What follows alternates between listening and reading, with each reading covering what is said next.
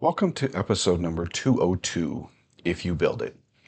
Sorry that I am a little bit late this week with my podcast. I think that is one of the things I have learned about the Lord. It's always His timing. When I sit down to produce a podcast, there are times when I cannot write. And for those of you who think I do this by myself, I can tell you that I don't. I cannot say I speak for the Lord. Only one person on earth can really say that, but I do say that the inspiration comes from Him. Of that, I have no doubt. I've always loved a particular movie called The Field of Dreams. The story follows a corn farmer who begins to hear voices seemingly coming from the other side of the veil. As the movie begins, he is asked to build a baseball field in the middle of his cornfield. Uh, the message that he receives is not necessarily direct, and that is part of the mystery. He first hears, If you build it, he will come. He takes this to mean that if he builds this field, an old baseball player named Shoeless Joe Jackson will be able to return and play baseball, healing a wound created by a cheating scandal. Once he completes the field and Joe does return, the messages continue, and he's a little frustrated. Although he begins a journey to heal various baseball players and a, even a writer's wounds that had occurred in the past. In the end, the messages were really about healing the wound and distance he had created with his father. Now, I understand that this movie is entertainment, and I have often, although I have often thought about its message. As my closing message in every podcast, I've stated, do your part, so that the Lord can do his. In many ways, like the movie, we do our part through inspiration and following that inspiration. However, even when we do our part and we act according to inspiration, it is important to remember that the Lord's part is His. We cannot do His work, nor can we dictate His timing. We cannot even dictate what part the Lord should do for us. We must trust that when we do our part, the Lord will do His part in the most effective way that provides for our salvation and exaltation. Sometimes His part does not match with our expectation of His part. Last year, about this time, I experienced some difficulties with my autoimmune illness, which led to some difficult mental health issues and some strain upon my employment.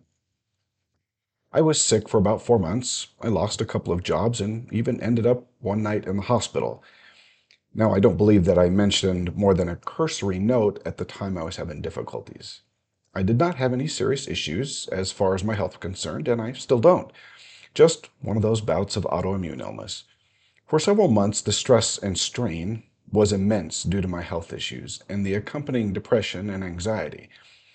Although I had been doing my part, I had been listening, working to manage my illness, living the gospel as best I could, and even producing this podcast. And yet I found myself in a very difficult place. It was difficult to see the Lord in the process. It was difficult to see that He was doing His part. It was difficult to see how the Lord was working in my life. What was He trying to teach me? What did He want me to do? Did I need to do more so that He could extend His hand to me? I struggled through my feelings for several months, all while telling you each week that the Lord would do His part. That might seem a little hypocritical in the sense that I was preaching what I could not see at the time. And yet, even though I could not see it, the Lord was doing his part. Part of the Lord's work is to teach us difficult principles that we may not understand at the time we learn them. And so we may be doing everything right and working to manage our illness, and the Lord still sends the rain, the snow, and the wind. Outwardly, it may appear that He has entirely forgotten us and our efforts, that He has forgotten to do His part. Often, when this happens, and when it happened to me, I questioned why, and then, of course, tried harder to do my part, putting in greater effort.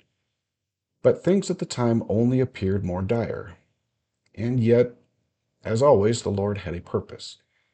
For me, I needed to learn greater trust in the Lord's timing and in His abilities to be in the details of my life and to direct my life. Now, did He tell me that at the time? No, He didn't but he did later. And I have seen just how valuable those moments in time were for me. When the Lord does his part, we may not always see it as the Lord's part.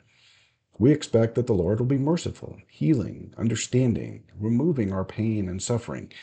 And yet, sometimes His part is not to remove it, but to support us as we work through difficult moments. So when I say that the Lord will do His part, we should be careful not to define the Lord's part.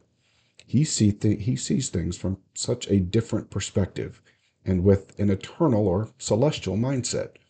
We should be careful to think that the Lord is not in our lives simply because he has not provided his part as we expected it. Sometimes he will explain himself, and other times he will not. While he will always do what he can to remove and reduce our suffering, sometimes his part is to allow for suffering. That is a difficult thing to experience and to feel from the Lord. That is a difficult thing to understand when you are in the midst of that storm and asking, that it can be removed and why it isn't removed. The Lord truly needs us to trust Him, that when He does His part, it will always be to our benefit. The Lord will never do or allow anything in your life that is not to your benefit. He stated that specifically to Joseph Smith in Liberty Jail. He stated, All these things will be for your good. So, in addition to understanding that when we do our part, the Lord does His, we must trust that the Lord is always doing his part, even when it may feel like Lucifer has the upper hand. We must not give up when we are waiting upon the Lord. I've heard it said that waiting upon the Lord is a sacred space. When we patiently wait upon the Lord and allow Him to do His part in His own way, we will learn those celestial lessons we need for exaltation. I have said before, mortality was never meant to be a vacation. It was always meant to be a boot camp of learning. Learning to trust the Master is one of the most important lessons we can experience in this life. I've also said in the past that faith to be healed is really our starting point of faith. The faith not to be healed is where we need to progress. We need to be able to say, Thy will be done, without losing our testimony when the Lord's part isn't what we expect. I'm not saying that this lesson is an easy one, and perhaps it's one of the most difficult ones of life. But easy lessons don't really provide much learning, do they? Deep learning and solid testimonies are built in the space between our desire for a miracle and the occurrence of that miracle.